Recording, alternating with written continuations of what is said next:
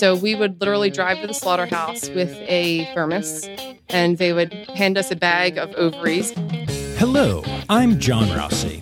I'm a touring drummer with a passion for animal conservation. When I'm on the road, I spend as much time as possible visiting zoos, aquariums, and conservation organizations. Now, I want to share those places with you. I'll be talking to keepers, vets, conservationists, anyone who can help me in my mission of connecting my people to animals through their people. Join me on my Raw Safari. Hi, hello, how are you? Welcome back to the podcast that will finally answer the question we've all been wondering the answer to. Can polar bears and red pandas reproduce? No, seriously, y'all. In this episode, that is one of the questions that I ask. It may be a joke, but there's actually a reason for it, and you'll understand why when you hear the episode. See, that's the thing. Y'all, this is one of those episodes. You see, today I am bringing you my interview with Dr. Erin Carey of CREW at the Cincinnati Zoo. And if you don't know what CREW is, you're about to, but it's a super cool conservation science thing that exists at the Cincinnati Zoo, and I just can't wait to share this with you. But honestly, I don't want to say too much. I will say this. I have known Dr. Erin Carey's name for a long time, and you'll even find out why that is the case in this episode. And I was shocked to learn as much cool stuff as I did in this one. This is such a great look at the science and the work that goes into conservation that happens behind the scenes at amazing zoos all around the country, like the Cincinnati Zoo, and just doesn't get enough credit. So yeah, you're going to hear a lot of science-y stuff. You're also going to hear a lot about some animals that you've heard about on the podcast before and ones that you haven't. But get to know a little more of the animals at the Cincinnati Zoo. Never a bad thing. And we're talking pandas. We're talking polar bears. We're talking all kinds of cool animals and cool science. And this one's really special to me, y'all. I cannot wait to share this with you. And honestly, I don't think I'm going to. Everything that I would normally drop in the introduction is addressed in the episode, including a very cool behind-the-scenes thing I got to partake in that you'll hear about. And I'm going to skip the ad and everything. Just make sure you're following at Raw Safari on things and, cool. Let's get to this incredible, awesome interview with Dr. Erin Carey of CREW at the Cincinnati Zoo and Botanical Gardens. All right, so I normally start this podcast by asking a couple of questions about who you are and all of that jazz. But I'm actually just a little, I'm confused. I've met an Erin Carey before, a Dr. Erin Carey before. I do not want to take away the credentials from that doctor. And I guess what I'm trying to ask you is, as we sit here, do I have to feed you apples and grapes throughout this process, or are we good? We're good? Okay, I'm just checking. So for those who are listening, can you explain what the heck I am talking about right now? Sure, yes. There was a red panda born here at the Cincinnati Zoo several years ago. I don't know how old she is now. But the staff here who took care of the pandas, they wanted to honor me by naming one of the pandas after me. My last name is Curry, C-U-R-R-Y, so they pitched the name Curry for one of the red pandas, which I thought was pretty cool.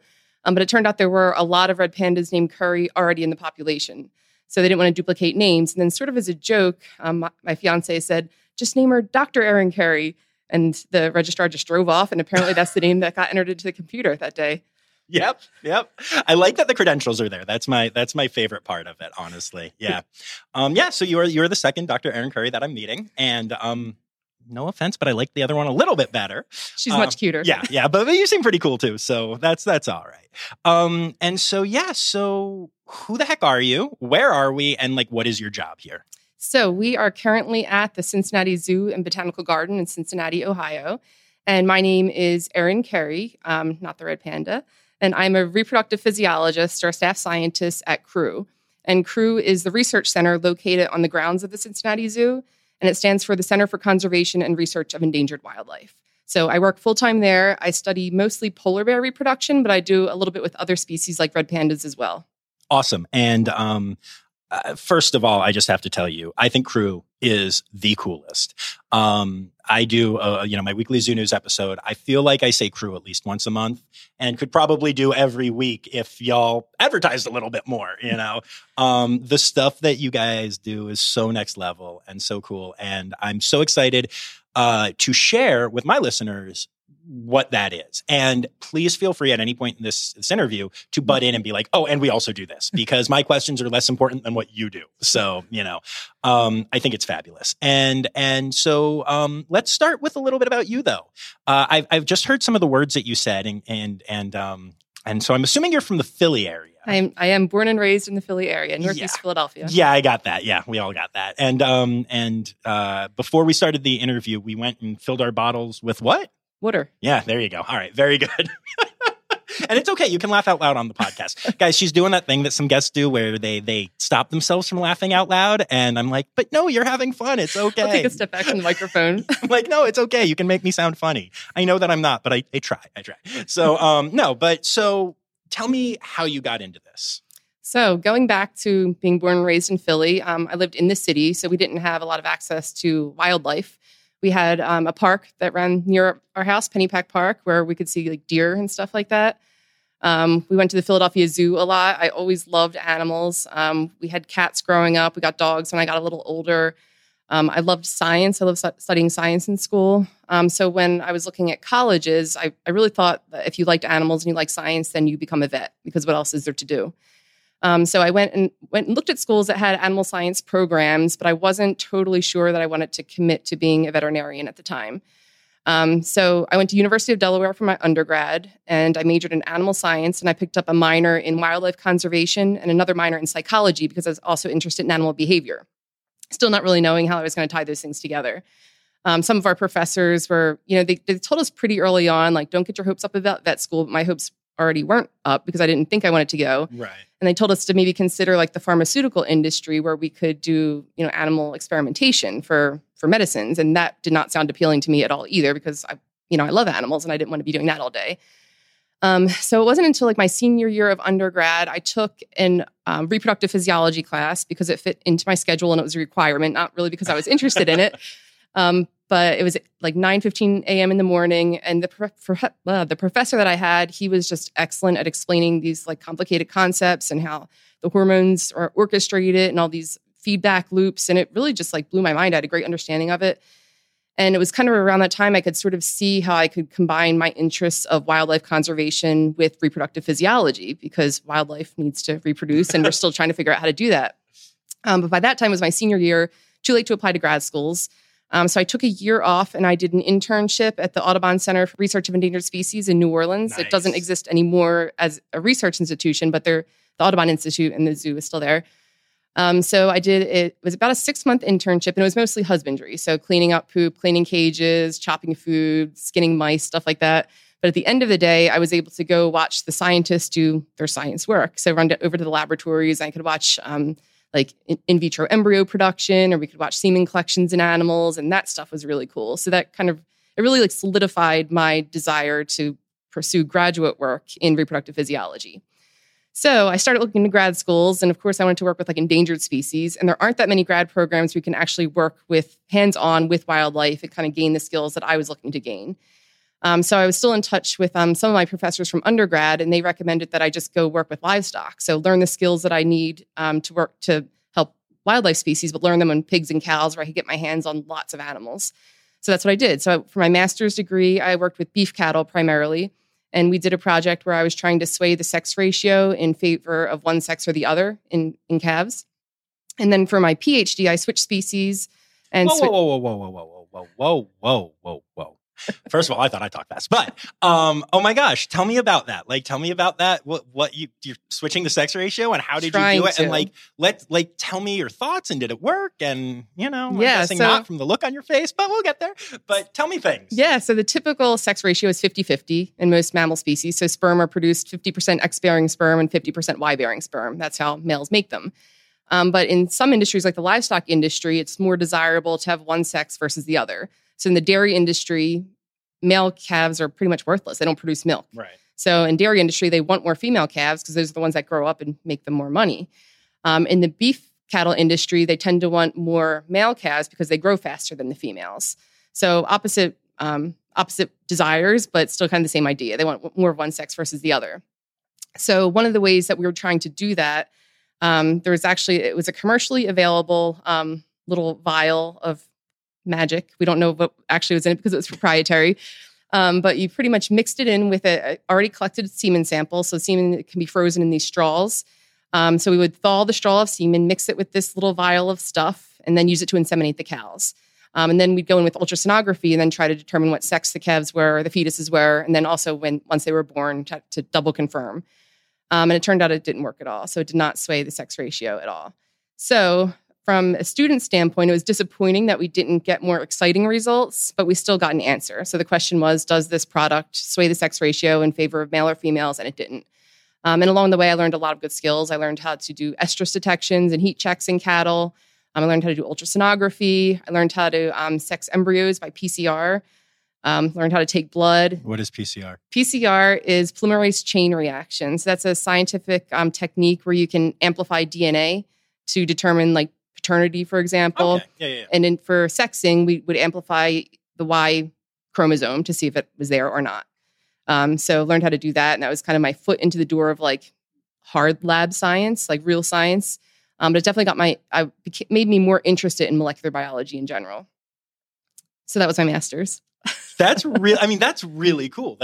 You have to remember you're talking to a drummer. Okay. So I could tell you what a paradiddle is, but wow, all of that is just so far over my head. But in a really cool way, like I'm so fascinated by this kind of stuff. Cool. I really am. And I came to this fascination later in life. So I am just like, hearing all of this is blowing my mind. That's so cool. And the fact that you were just there, like you were just a grad student, you were like, yeah, no, this is where I'm at. I want to do this. And that's really cool. So then what happened after that? So then I stayed at the same school, Clemson University, for my PhD, but I switched species. So I went from beef cattle to pigs, and I went a little bit more molecular. So I did more work in the lab relative to with the animals. So for my PhD research, I was looking at these tiny molecules called microRNAs that are present in sperm cells and eggs and embryos, and seeing if they how they change throughout development and if they were different in different types of samples. So in vivo produced embryos, so embryos produced by the pig, versus in vitro produced embryos produced in a lab. So sort of comparing the microRNA profiles between those two groups and at different stages in development. And it made me love pigs. Nice. So it was my first time working with pigs ever. And I really got a good sense of how intelligent they are, how smart they are, how fun they were to work with for me. So I got to do a lot of work with artificial inseminations, and I trained a lot of students how to help me and develop these estrus grading scales and artificial insemination grading scales. We learned how to do embryo flushes, which was neat. So flushing the embryos from the uterus. Oh, wow. So that's a neat experience. We also did a lot of work at slaughterhouses, too. So sometimes we try to capitalize. These pigs were destined for slaughter anyway. They were meat animals. Mm-hmm. So sometimes we would just sort of follow the pigs to the slaughterhouse and then collect their reproductive tracts after slaughter, which I know it sounds sort of morbid. No, just the opposite. I mean, that's great. If they're going to go, take full advantage of it. Right. You know, I mean... That actually, I never considered doing something like that before, but that's really cool. Yeah, so sort of an example of how we utilize that stuff today, not a slaughterhouse example, but we have a team at CREW who studies cat reproduction. They study exotic cat reproduction, but what they do is they go to veterinarians that spay many cats in a day. So there's a local group where they spay like 80 cats in a single day. So we'll go pick up the ovaries and then collect the oocytes from those ovaries from these cats that were being spayed, and their reproductive tracts would otherwise be thrown away. So we can learn a lot from sort of those byproducts from animals. Wow, that's really interesting. And okay, so I'm curious about the transfer of those types of things. Like, is this something where you can just go and grab them? I mean, I know that the vets would only release them to someone. It's not like a listener could go and do this. But do you need? Oh boy, I don't know. Yeah. I don't know. But do you need permits, or is this literally just a thing where you can be like, "Hey, I'm a nerd. Can I do this?" Yeah, we didn't need any permits to collect any of the samples we needed because they don't come from endangered or threatened species. So we would literally drive to the slaughterhouse with a thermos, and they would hand us a bag of ovaries, like 50 ovaries, 200 ovaries, depending on the day, and just plop it in this thermos. We'd seal the lid, and then we'd drive back to Clemson where we processed all the samples. Those were usually long days. So we'd wake up early to drive 2.5 hours to the slaughterhouse, get the samples, come back, and then spend the rest of the day collecting eggs from the samples. Yeah. I am beyond shocked right now. That's amazing. That's really cool, though. I mean, is that a thing that, like, is common? Is this happening a lot? Or? It is. Yeah, okay. It's probably, I would bet you most slaughterhouses have some deal worked out with local universities or research groups where they're interested in sample. And maybe it's not ovaries and stuff like that, but maybe it's liver tissue or eyes or whatever it is that their group is studying. So we have some species that are really easy to keep in a laboratory, like mice and rabbits. But when you get into some of the larger species, you know, most universities, some universities, but not all, have like beef cattle and pigs. Cool. So what was your doctoral thesis about then? So my doctoral thesis was, let me see if I can remember the exact title, the identification and expression of microRNAs in porcine, so pig, gametes, and embryos. All right, cool. And what did you find? Tell me what you discovered. So what we discovered. So at the time, microRNAs were sort of this brand new molecule that was discovered. So we were the first to identify certain microRNAs in these tissues. So we identified brand new ones, as well as some that were previously described in other species. We found that they are different in vivo versus in vitro produced embryos. They were also different in sperm that were considered to be low motility sperm versus high motility sperm. So we thought that that might make a good biomarker for like fertility. And I think that was it. I mean, that's a lot. It's been a little while. I'm still fascinated by the idea that there are like new molecules that you're discovering in animals and stuff. How, I mean, I guess to my brain, it's like we, you know, short of newly discovered species and such, we've had all these things for a while. How much are we still learning about the basic physiology of animals? We're still learning a lot, even in species that are widely studied. So yeah, so microRNAs were discovered, I think it was like 2001 or 2005. So in the, you know, if you think about the history of science, that's pretty recent. Yeah.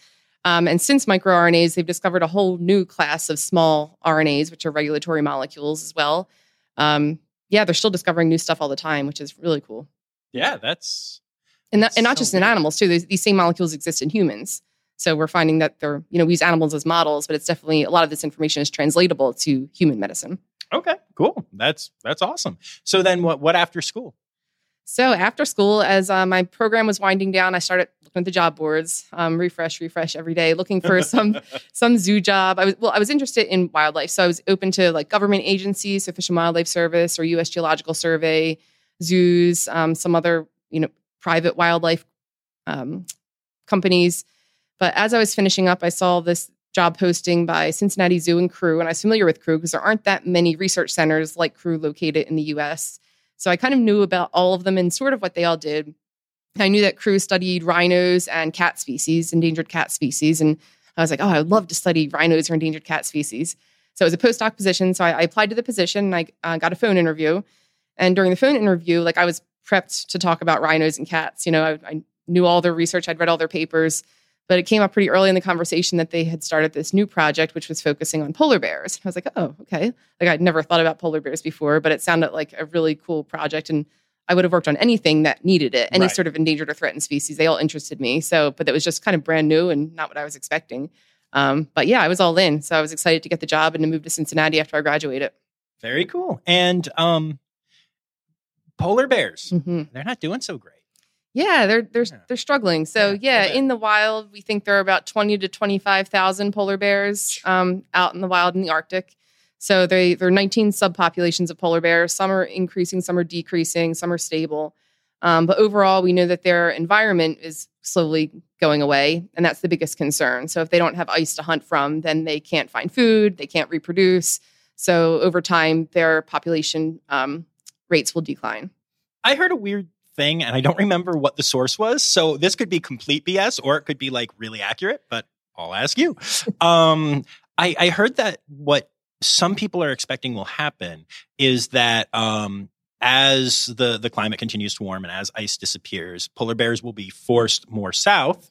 And since they're already hard to find each other sometimes for breeding, they're more likely to breed with grizzlies, and that it's more likely that polar bears won't so much go extinct. They will, but that they'll more kind of turn into pisleys. Yeah, so the hybridization. Okay. It's very real and it's happened. There's already been documented cases of hybridization between polar bears and brown bears.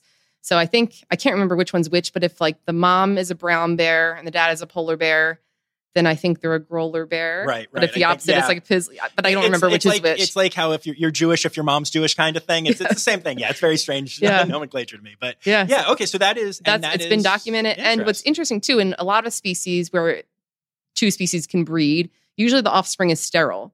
So like a horse and a donkey produce a mule, but mules are sterile.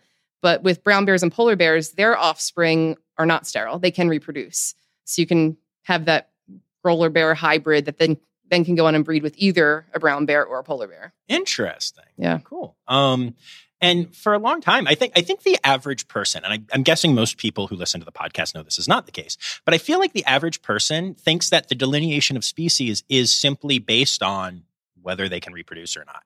And I hear that from a lot of people that I talk to. And we know that's not true. There are ligers, there are pisleys, there's all kinds of stuff. But is it weird to you that they can hybridize, or is that just one of those like myths where, as somebody who actually studies this stuff, you're like, no, you all just don't understand how this works? Yeah, no, I don't think it's too shocking that they can hybridize because they are so similar and probably they came from one species at some point in time. Yeah, I'm trying to think of two other species that might be as similar that hybridize, but can't think of one right now. Gotcha. Actually, they're talking about red pandas becoming two species. I was actually just going to say, so if you buy into the latest, and I mean, I was told it's at it's pretty sound paper. Yeah, that Stiani and Fulgens are two different. Yeah, and I'm not an expert in like population genetics by any means, but it sounds like they've determined, or some folks are kind of coming to the mindset that they are two separate species indeed, but I'm pretty sure that they can still interbreed. Yes, they definitely can. Yeah. So, okay, that works. That's okay, very cool. Thank you for dispelling that myth a little bit, because I think I hear that from people literally like just wandering zoos and stuff all the time. Yeah. Like, oh, that's what makes a species different. And I'm like, I'm just going to turn on my noise-canceling headphones and keep walking. But okay, very cool. So you got here, and they were like polar bears. And at the time, the zoo had polar bears. Yeah, so when I came here, we had 3 polar bears, Barrett, Rizzo, and Little One. So they were all recommended for breeding by the Species Survival Plan. So Little One was supposed to breed with both of them, and we saw them breeding, but they never produced cubs. So my main challenge and priority at work was to try to develop a pregnancy test for polar bears. So right now, we have no way of determining whether or not a polar bear is pregnant. Okay. Yeah, so like humans, we have this pee on a stick test. The woman pees on a stick and the embryo produces this little hormone that comes out in mom's urine. And that's how we know if a human is pregnant. And that same pee on a stick test works in the great apes, but it doesn't work in any other species. Okay. And we don't know if other species have unique hormones like that are indicators of pregnancy. Not to mention that training them to pee on a stick would be horrible. But, yeah. That probably wouldn't be the hardest part. I think figuring out what to look for is the hardest part. Fair. Yeah. But yeah, so we've that's one of the things I've been working on for the last 10 years is trying to develop some pregnancy test, try to figure out what a biomarker of pregnancy might be for this species, and hopefully it could be applied to other species as well. So how do you do that now that you don't have polar bears here? So I work with pretty much all of the polar bears in zoos throughout North America. So zoos collect fecal samples for me on a regular basis. I'm so leaving that in, if that's okay. I figured you would. Okay, thank you.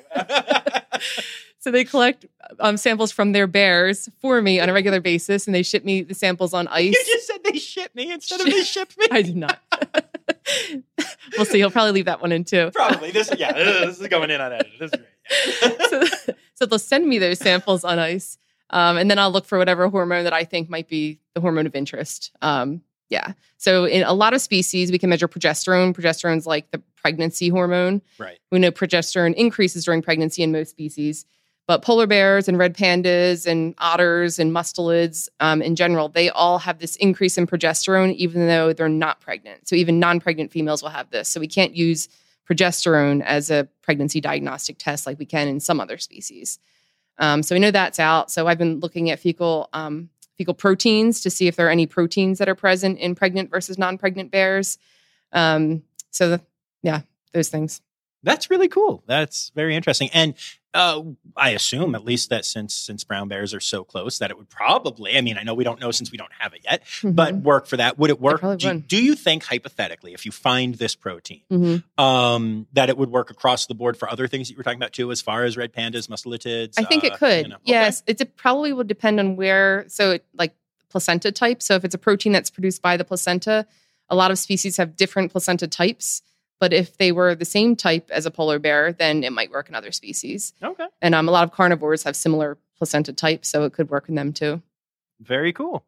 I'm just fascinated by all of this. And I love that, like, this is your job and you are paid to do this by a zoo. Yeah. And I'm really lucky that I get paid to think about something that I'm already interested in. Yeah, that's amazing. And also that this isn't going to help the Cincinnati Zoo day-to-day getting visitors in. This is, I mean, don't get me wrong, it'll help animal welfare, and there's a lot of good that can come from this. I know that. Right. But they are funding you to help animals in a wider context than just like, oh, what about our zoo? You know, like that's really cool. The Cincinnati Zoo is committed to conservation and research. So yeah, we're fortunate to have our CREW facility here on zoo grounds, which is also excellent. That's amazing. Where we can hopefully do great things.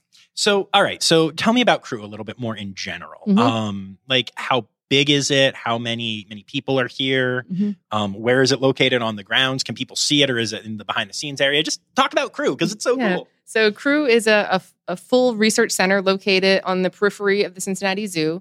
We're located right across from the vet hospital. So we're a little off the beaten path. Right now there's some construction right in front of our building, so we're pretty off the beaten path. But on normal days, most folks could just walk up. Before the construction stuff sort of happened, we were open to the public from like noon till 3 p.m., Monday through Friday. We also do a lot of tours for school groups and campers, and even business groups sometimes come through just to tour the facility. We have 4 signature projects. So those are the areas where we focus most of our time and efforts. So those signature projects are rhino species, so all the world's endangered rhinos, and that's led by Dr. Terry Roth.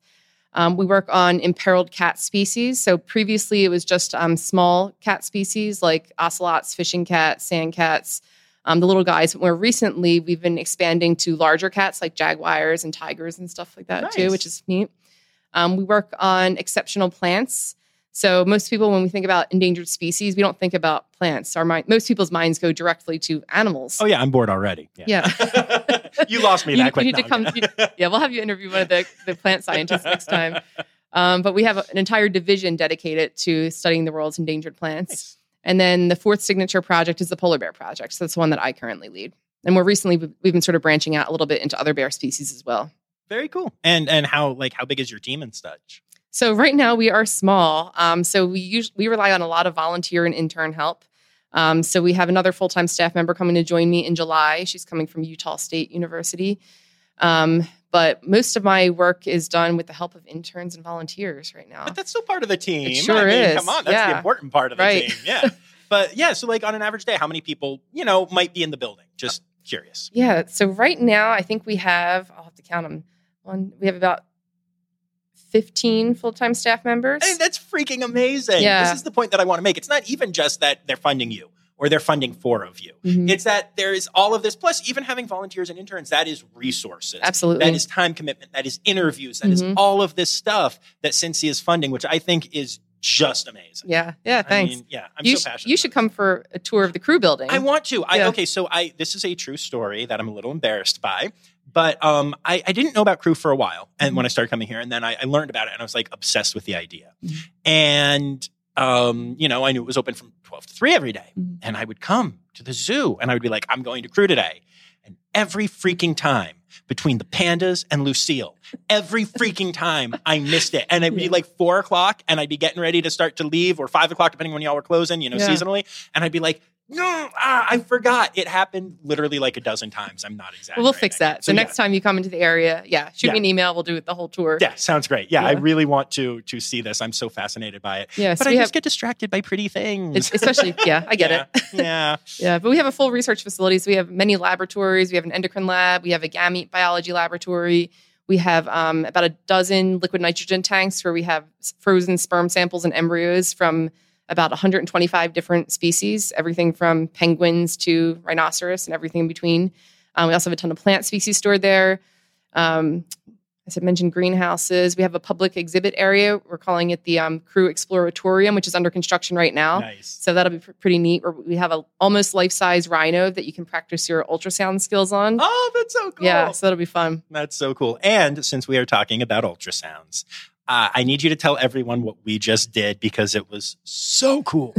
So we just got back from a red panda ultrasound. It was so cool. So we've been ultrasounding our red pandas weekly. We have three females right now.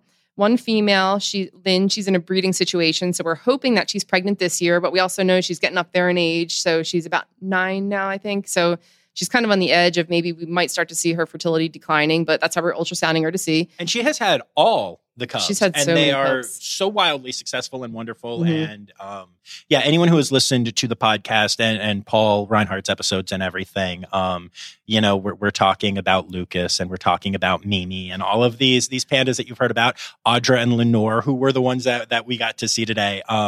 They are all Lynn's babies. Mm-hmm. And they are literally some of the most adorable and well-behaved and wonderful. Like it is an insane genetic line. Mm-hmm. It is so cool. And Cora at Columbus, who you've also heard me talk about a lot. And Cora also comes from here. And then so Santi and Bandit and all of those that you've heard about on this podcast this is all one line. And it is just magical. Hands down, the Cincinnati Zoo line is the cutest line of red pandas. I mean, it's not even a fact. Yeah, no. And this is a doctor saying this. And this is a fact. And so today it was Audra and Lenore. Today was Audra and Lenore. Yes. So they're not breeding this year, but we thought it'd be a good idea to start practicing with them.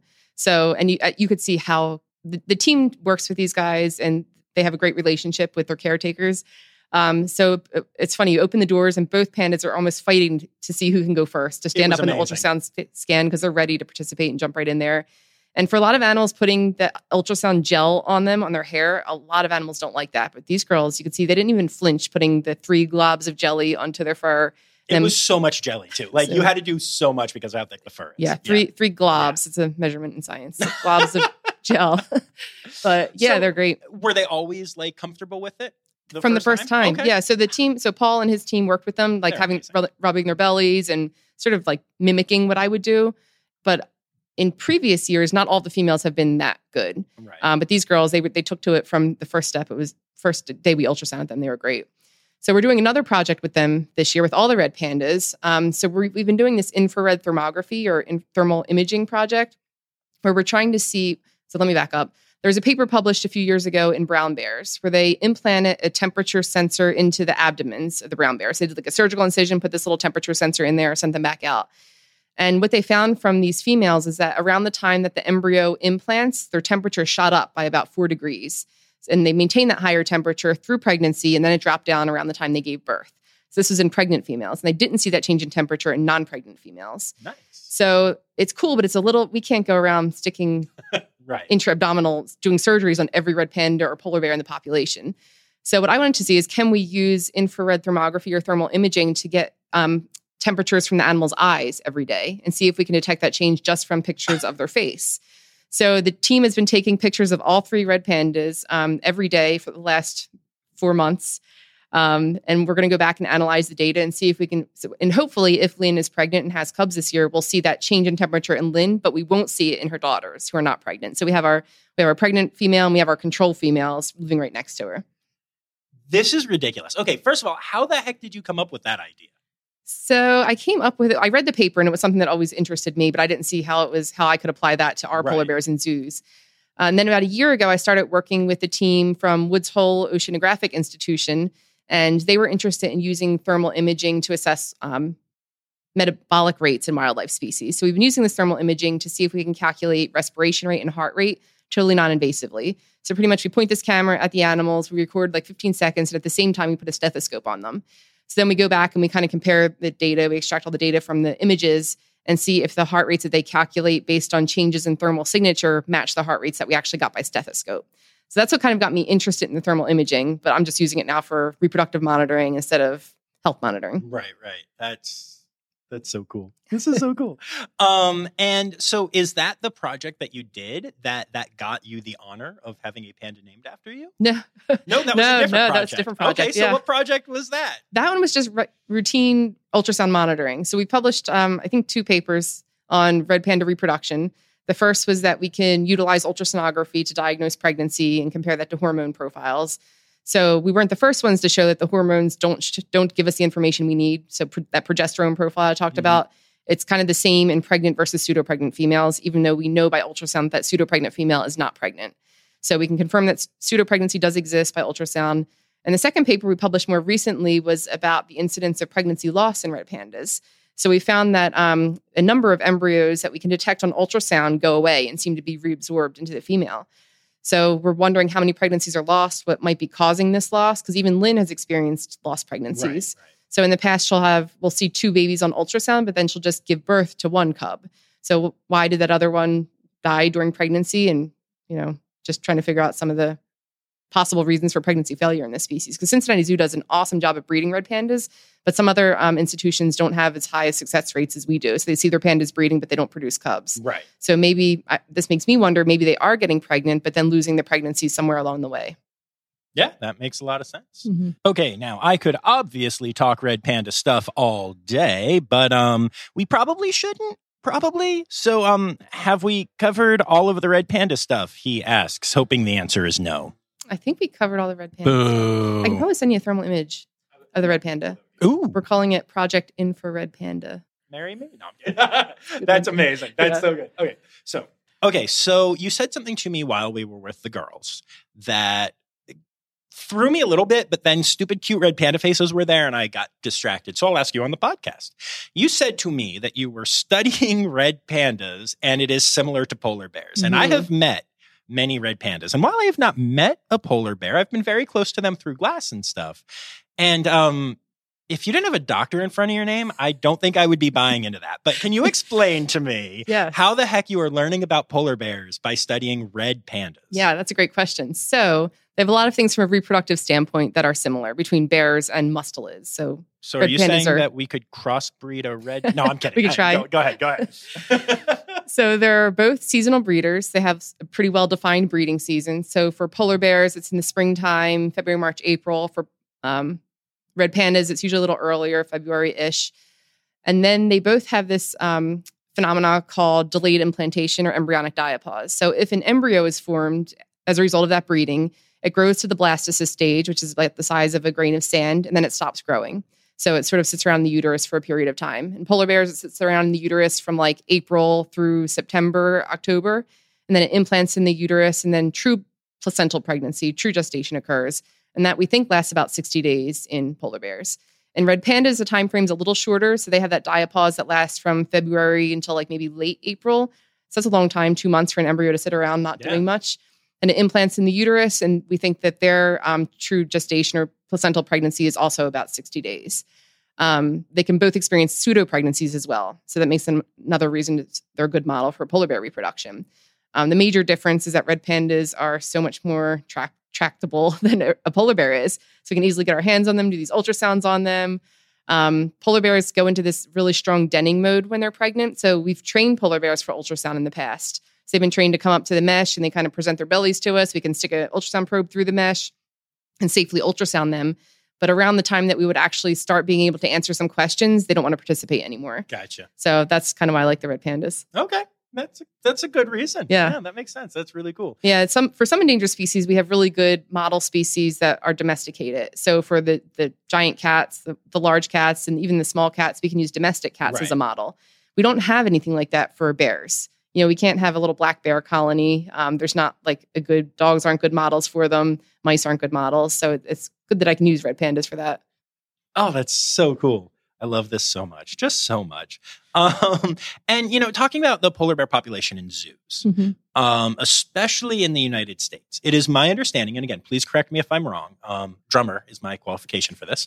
But it is my understanding that because of certain laws and such that we can't import polar bears at all, even like injured bears and stuff. And the population is old and is not breeding super well. So first of all, up your game, lady. But like, what's going to happen to the polar bear population? Because I know since he's not getting new polar bears, that whole area is, you know, they've announced their plans and it's going to be great, but it's not going to be polar bears. Philly, when they lost Goldilocks, it's now a penguin exhibit. Yeah. It's not easy. And what's going to happen? Yeah. So right now, polar bears are protected by the Marine Mammal Protection Act. So we cannot import them from the wild. So, you know, we don't want to take animals from the wild. Ideally, we would have them just breed in zoos and maintain a population that way. It's not our goal to go out and take bears, capture cubs from the wild. But right now, it's illegal, essentially, to bring them in. So there have been, I think, just 2 cases in the last 12 years or so where we've brought in orphan cubs from Alaska. So one went to the Louisville Zoo, and one is at St. Louis Zoo. So we have one male and one female. But we're not allowed to breed them because they're technically owned by Fish and Wildlife. They're under the purview of Fish and Wildlife Service. So, yeah. And right now we have an aging population of bears. So they're all getting up there in age. Back in the day, we had a lot of polar bears in zoos. We were bringing them in from the wild. So at one point, a breeding moratorium was applied where zoos were told, don't breed your bears because we don't have enough space for them. So around that time, polar bears were put on contraception. So many females didn't produce offspring, so having contributed their genetics to the population. And yeah, right now, only about 10% of females that breed each year actually go on to produce cubs. Jeez. Yeah, so the reproductive rates are very low. So one of the reasons that I think a pregnancy test would be useful is it could tell us where is this failing? Are they getting pregnant and losing them somewhere along the way? Or are they just not getting pregnant at all? So what happens? It's a great question. I don't know. I don't have a great answer for that. See, this is why when I talk to like keepers and other people, they're like, "Oh, here's what I think," but you're like a scientist and you need facts, and you're just like, "I don't know, shut up. Get me some evidence, and I'll tell you what's going to happen." Yeah, but on the flip side, Canada is full of polar bears, so all the Canadian zoos, they're maxed out on space; they can't take in any more bears. So all of their like nuisance bears and orphan cubs that come in, they're really struggling to find space for the bears in Canada. So I wonder if at some point regulations will be lifted a little bit and some of those spillover can come down into the U.S. Right. Because those bears need a home. Yeah, I can understand. I mean, I am very anti-pulling things out of the wild, mm-hmm. as is the AZA in most cases, you mm-hmm. know, and I'm, you know, nobody wants to go and hunt polar bear cubs for, I mean, people want to, I'm sure, but like, that's not what we are talking right. about here. But there are nuisance bears. There are abandoned cubs. There's all kinds of stuff. And is there any push for legislation like this? Is there any, I mean, I know it's impossible to, you know, pass laws right now, but like beyond that, you know, and that is my comment and not the view of the Cincinnati Zoo. But is there anything being done for that? Because it seems like we have great facilities. Yeah. I mean, yeah, there is a push and we're trying to get permits approved now from Fish and Wildlife Service to do more research on some of these bears so that we can learn things about these bears that we have access to and then apply it to wild populations, all the stuff that we can learn. And there's so much that we can learn from zoo bears that we can't, so many things we can study that we can't study from wild bears. Right. You know, wild bears, you study most of them by helicopter. So you can maybe if they're going to be captured once a year, if that, and that sounds like a lot. But bears in zoos, we can collect samples from them every single day. We have polar bears trained to give voluntary blood samples. So bears that'll put their paws into a blood cuff and allow a keeper or a vet staff to take a blood sample from them, which is so impressive. Yeah. So, yeah, to me, it'd be great if the federal agencies could recognize the value of what we do in zoos and how that could help conserve animals in the wild. It's so weird to me, too, that they don't with polar bears because they do with other species. I mean, you know, the California condor is always my favorite example. But as I've interviewed people at time and again, it's, yeah, we collect some of these out of the wild to save endangered species and to get information and it's never a problem. And then with polar bears, they're like, nope. Meanwhile, the polar bear population is dropping like crazy. And right. It's like, what? I don't understand. Yeah, I think part of the rub is that they're not only protected by Fish and Wildlife Service, but the Marine Mammal Protection Act. So their regulations are a lot more strict, is my understanding. Gotcha. Okay, well. Marine mammals, yeah. I get it. I do. Like, protecting animals is so important. Mm-hmm. But sometimes I think you cut off your nose to spite your face a little bit with some of these legislation. Exactly. I can speak.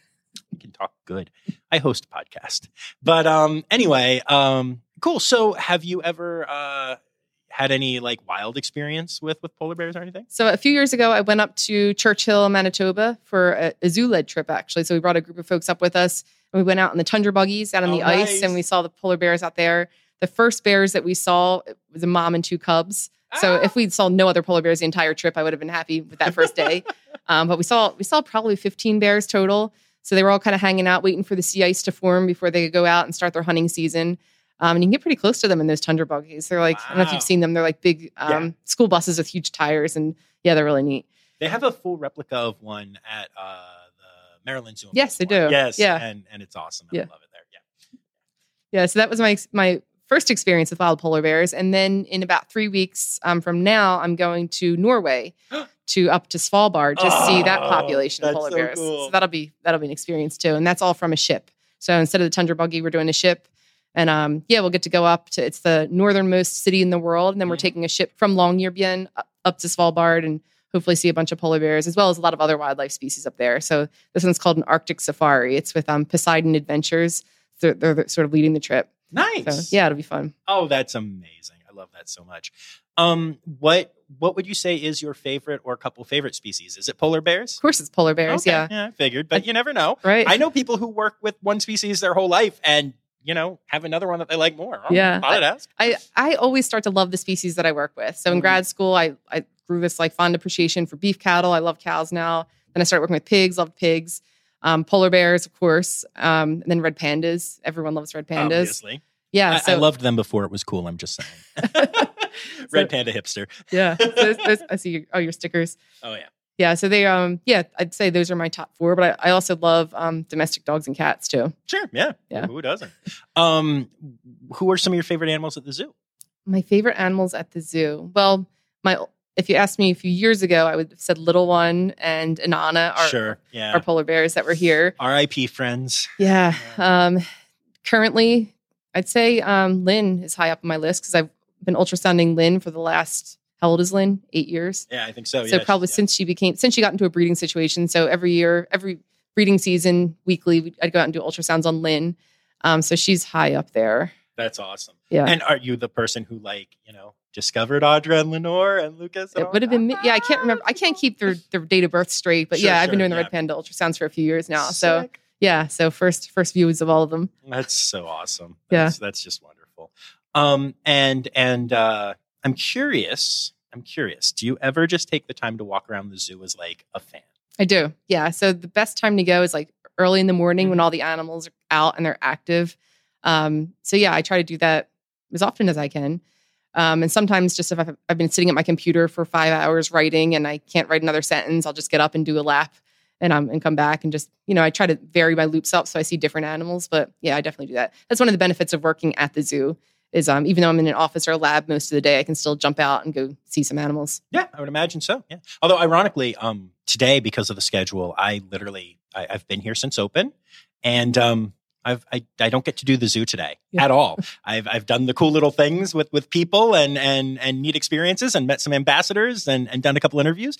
But I'm at the Cincinnati Zoo from probably open to close today and will not actually have walked. I will not see Fiona today, which is fine. It's cool. I've met Fiona. We're buds, but it's crazy to think about how busy you can get with stuff. Yeah. And speaking of Fiona, Fiona is not pregnant. But she's going to be a big sister. She's going to be a big sister. So can you talk to me about that at all? Yeah. So, I think the news is out. Fiona is going to have a little brother or sister sometime this summer, we think. So, we diagnosed that BB was pregnant a few weeks ago. I think my timeline is kind of running together. But I think back in May, it was suggested that perhaps BB could be pregnant. We went out and did one ultrasound. I didn't see anything. Hippos are really hard to ultrasound because they have huge abdomens. And the ultrasound sound waves only penetrate like 24 centimeters. So physically, you need to get that ultrasound probe close enough to the fetus to be able to see it. Gotcha. So in a big abdomen, it's really hard compared to a small abdomen. So first time I didn't see anything, but I didn't see any like indicator that she wasn't pregnant either. So I said, let's try it again next week. We tried it again next week. And that's when we saw the whole thing, the fetus, the whole thing, ribs, undeniably pregnant. So everyone was kind of pleasantly shocked, I'd say. So, it was an unplanned pregnancy. So BB had been on contraception. Oh, really? I didn't know that. Yeah. Okay. So that's all right. Go Tucker. Yeah. So they wanted to wait a few years, I think. But nature finds a way. All right, so. Jeff Goldblum. Life finds a way. But I think our curator, Christina Gorsuch, I think she said that in her interview. Nice. Yeah, life will find a way. And Tucker found a way. Yeah. Go boy. All right. So we know what happened with Fiona, and obviously she's thriving now. Mm-hmm. But is there concern? Is there risk? Are there steps that the team is going to take? How do you feel about this?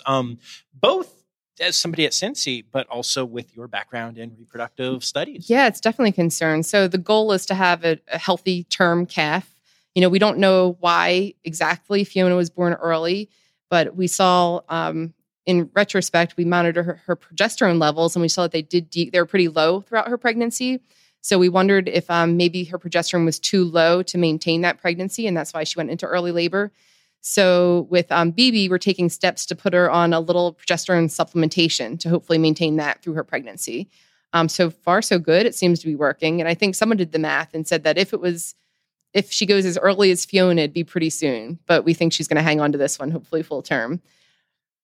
That's so cool. I love science so much. And even though CREW is the Cincinnati Zoo, y'all do stuff with other zoos, because I know I just did a zoo news story about helping out with detecting some pregnancy at Columbus. So how much consulting, or I don't know what you would call it, or sharing or whatever, but you know. I'd say most of my work is working with other zoos. So right now we don't have polar bears here at Cincinnati.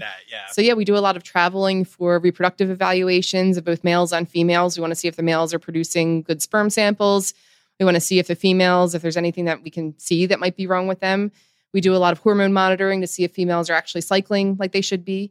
The majority of my work is done at other zoos. And this year, I think I've traveled to 4 or 5 or 6 different zoos for different procedures and projects and stuff like that. Wow. Yeah. That's fun. And how much, so I get it traveling for like what you were talking about, but also how often will like a zoo just call up and be like, CREW, help? Is there like 1-800-GO-CREW-1? And you know, there should be. How does that work? So that's pretty common. So the zoo community is pretty tight knit, and everyone pretty much has a good idea of what other scientists are working on. So if there is a zoo that's having problems with their, I'll use polar bear for example. If I'm shocked. Their polar bears are breeding every year. If they're not producing cubs, then they'll usually contact the SSP, the Species Survival Plan, and they'll say, well, you should contact CREW and see what they have to say about it. So we usually start from the beginning, and we'll do some hormone monitoring on the female to see if it looks like she's cycling, get a full history on her.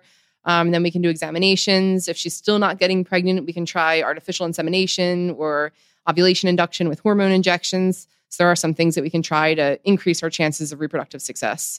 So it's like that for polar bears, and it's like that for other species as well, just different areas of expertise.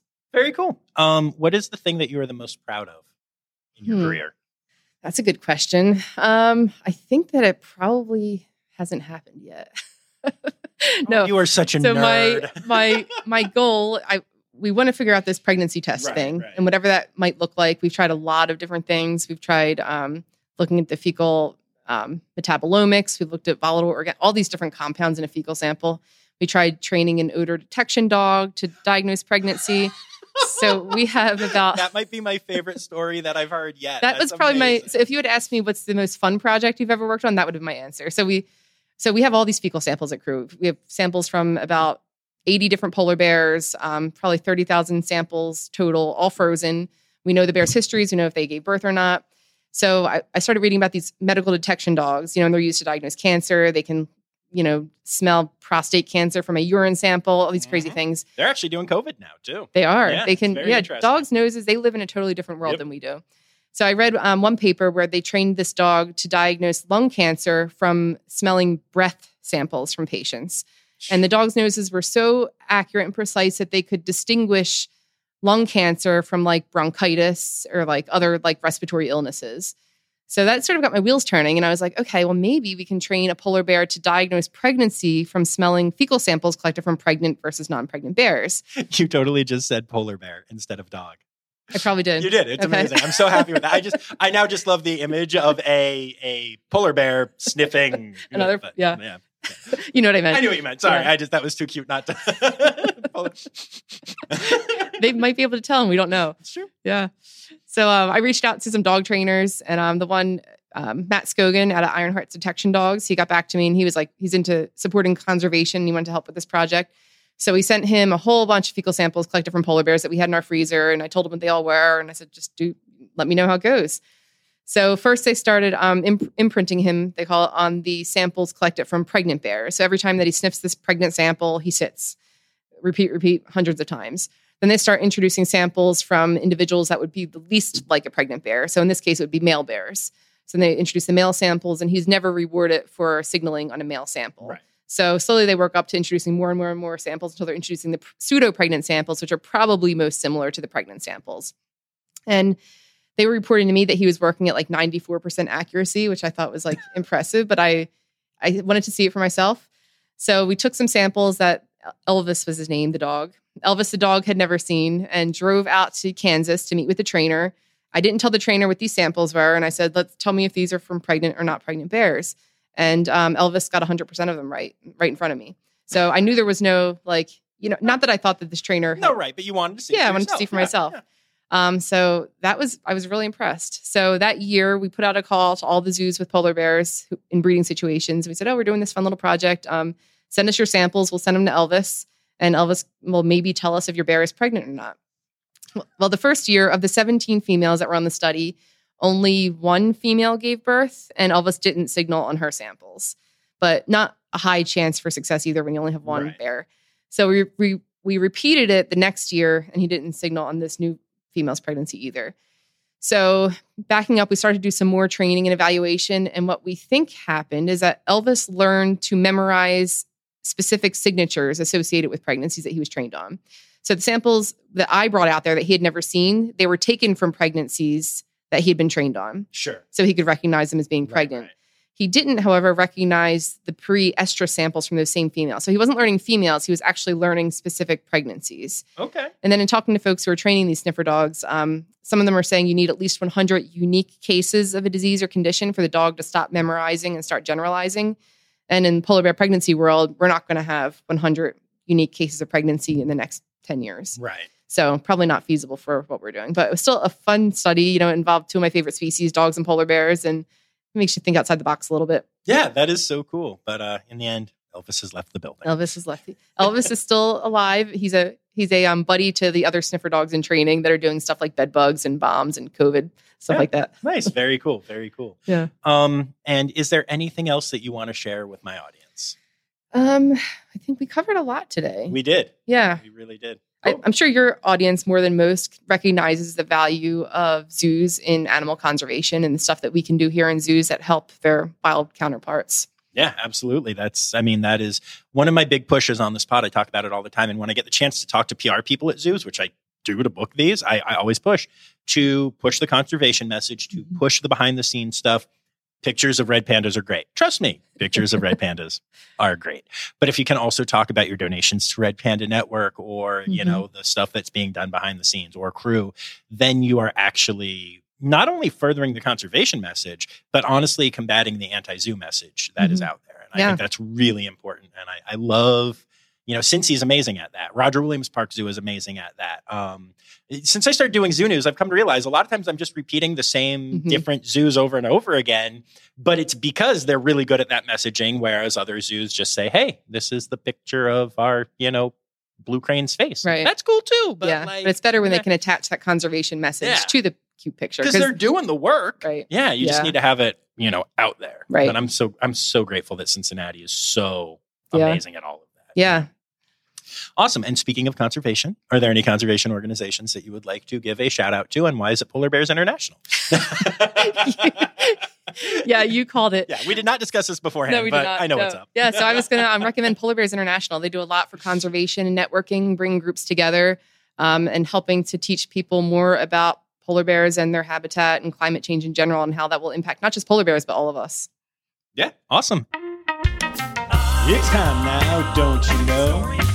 We've come to the end of the show, but there's one tale left to go. You're gonna laugh and say, oh no, it's time for the Rossipari Poop Story. So I didn't have much time to think about this beforehand, but as soon as you said, tell me your worst poop story. Poop story. The story that I have isn't from a polar bear, it isn't from a red panda, but it's from a cow during my master's project.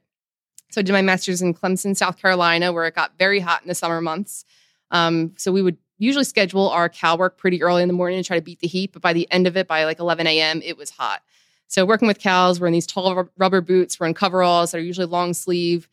So on really hot days, I usually just wear a tank top under my coveralls. And by the end of the day, I would sort of have stuff half zipped down. We're all sweating and gross. And one of the last cows I went to work on, we were doing rectal palpations that day.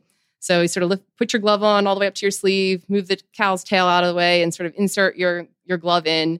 And this cow just projectile diarrhea'd all over my chest. And it hit me like a hose and just dribbled down inside my coveralls, down to it was in my socks. Oh, man. So it really just covered me.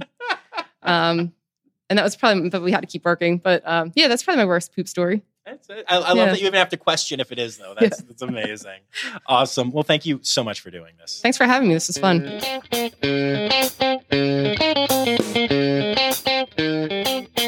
So there you have it, folks. And you can follow along with all the cool things being done at the Cincinnati Zoo by going on social media at Cincinnati Zoo and going to cincinnatizoo.org for more information from their website. Yeah. So I also want to let you know that there is some very cool, very in-depth patron-only bonus audio for this episode. So if you're not a patron of this podcast yet, you can go to patreon.com/Rossifari. And for as little as $3 a month, you can become a patron. And then you get access to this and other bonus audio that I put out into the world. It's fun, and it really helps, you know, support the pod and defray the costs of some of the things that I do. So I appreciate that. And I want to say a special thanks to Laura Shank, my Red Panda level patron, who will actually be hanging out with me at the National Zoo on the day that this episode is recorded. So yeah, it's a lot of fun to be a patron. I'm sure that has nothing to do with the fact that Laura and I have been friends for literally most of my life. But yeah, so go become a patron. And thanks to all of my patrons. Okay, now that the interview is over, I'm still going to drop a quick reminder here to make sure that you follow along Instagram and Facebook and Twitter at Rossifari, TikTok at Rossifari Pod, and make sure you've hit subscribe here, because that way you'll get to hear all of these wonderful episodes. I'll be back next week with another exciting episode from Adventure Aquarium as we go into another one of their celebratory weeks. And it's a really good and really unique one as well. So I'm excited to share that with you. But until then, remember, friends, the word credits backwards is Styderk. The Rossifari Podcast is produced, hosted, and engineered by John Rossi. Editing and fact-checking by John and Dr. Zoe Vesley Gross. Our theme song is Sevens by Nathan Burke, performed by Nathan and John. Interrupting John theme and additional voices by Taylor Isaac Gray. You can reach John directly on Instagram and Facebook at Rossifari or by email at rossifaripod@gmail.com. Rossifari is part of the Daydreamer Media Network. Now, stop listening to me and go visit a zoo.